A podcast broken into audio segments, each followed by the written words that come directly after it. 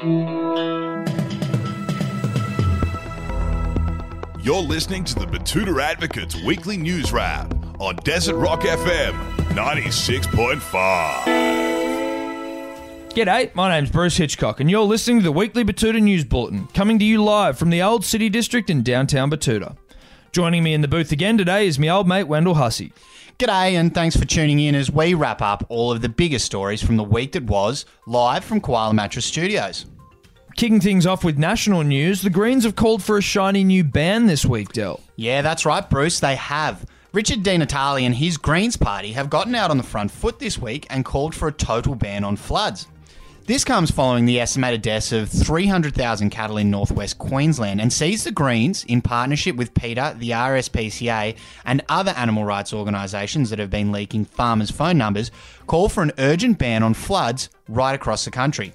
With his knee springing sporadically forward during a press conference, Greens leader Di Natale explained that once in a lifetime weather events should be banned in order to ensure that inner city residents aren't confronted with pictures detailing the harsh reality of life for many people living in rural and regional Australia.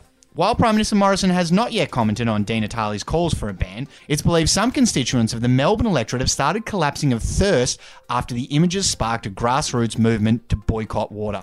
And in other news this week, New South Wales Premier Gladys Berejiklian has defended her decision to force a music festival to close. The New South Wales Premier has made an attempt to combat the fact that she's swayed ever closer to losing the vote of anyone under the age of 45 this week by informing the organisers of the Mountain Sounds Festival that they are more than welcome to relocate to the Star Casino.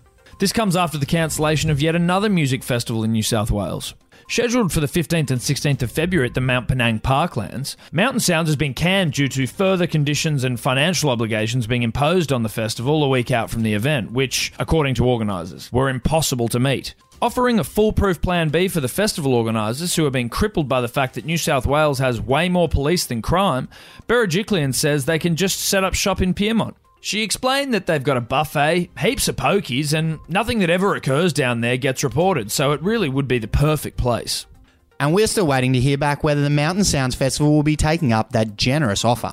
Overseas now, and it's been confirmed that actor Liam Neeson probably could have kept that whole thing to himself. Neeson has faced a barrage of criticism this last week over an interview in which he admitted he once fantasized about killing a black person indiscriminately. Neeson's now very publicised senior moment took place during a low key press junket to promote his new revenge thriller, Cold Pursuit, and has triggered a lot of responses from fans, commentators, and activists around the world. While a couple of people have congratulated him for his honesty, while unnecessarily opening up about his brief fit of rage that probably could have resulted in him going to jail for a very long time for a hate crime, most are angry that he's been so nonchalant about his indiscriminate targeting of black men. Sally Archibald, a local newsagent teller, an absolute die-hard fan of Love Actually and everything Neeson, confirmed this week that what he was talking about was some dark shit and maybe something you should only really be telling a psychiatrist while you lie down on a leather couch and not some random entertainment reporter that you've never met. Now, back home in Betoota Dell, and the advocate spoke to a young woman who splurged a bit this week. The young lady named Sally Brent Billings, who received news that she'd been accepted into a commerce degree, decided to treat herself to a new country road duffel bag to celebrate the occasion. Now that she's been accepted, the 19 year old living down south in the bohemian and vibrant nightlife hotspot that is the city of Sydney said that she can almost taste the Friday afternoon rose she'll be drinking down in Martin Place one day. Brent Billings said she bought the duffel bag at a fair price because she just got paid by her casual job that her parents told her she had to get to teach her the value of money while she lives in a catered accommodation paid for by her parents. She said that her dad made her get the job after she finished at UTS Insearch and was waiting to get into uni, and explained that it'll be absolutely perfect for carting around all her stuff between uni classes, CrossFit, work, and internships. And on the sporting front this week, Rockstar Games have announced the release of the long awaited next GTA game. NRL off-season. The proverbial binfire of a 2019 off-season for the greatest game of all appears to have attracted the attention of the prominent New York-based Rockstar Games, with confirmation that they were producing a video game based around rugby league and not necessarily what happens on the field. GTA NRL off-season will follow the careers of three separate characters and explore the highs, the lows, and the unbridled chaos that comes with professional rugby league football.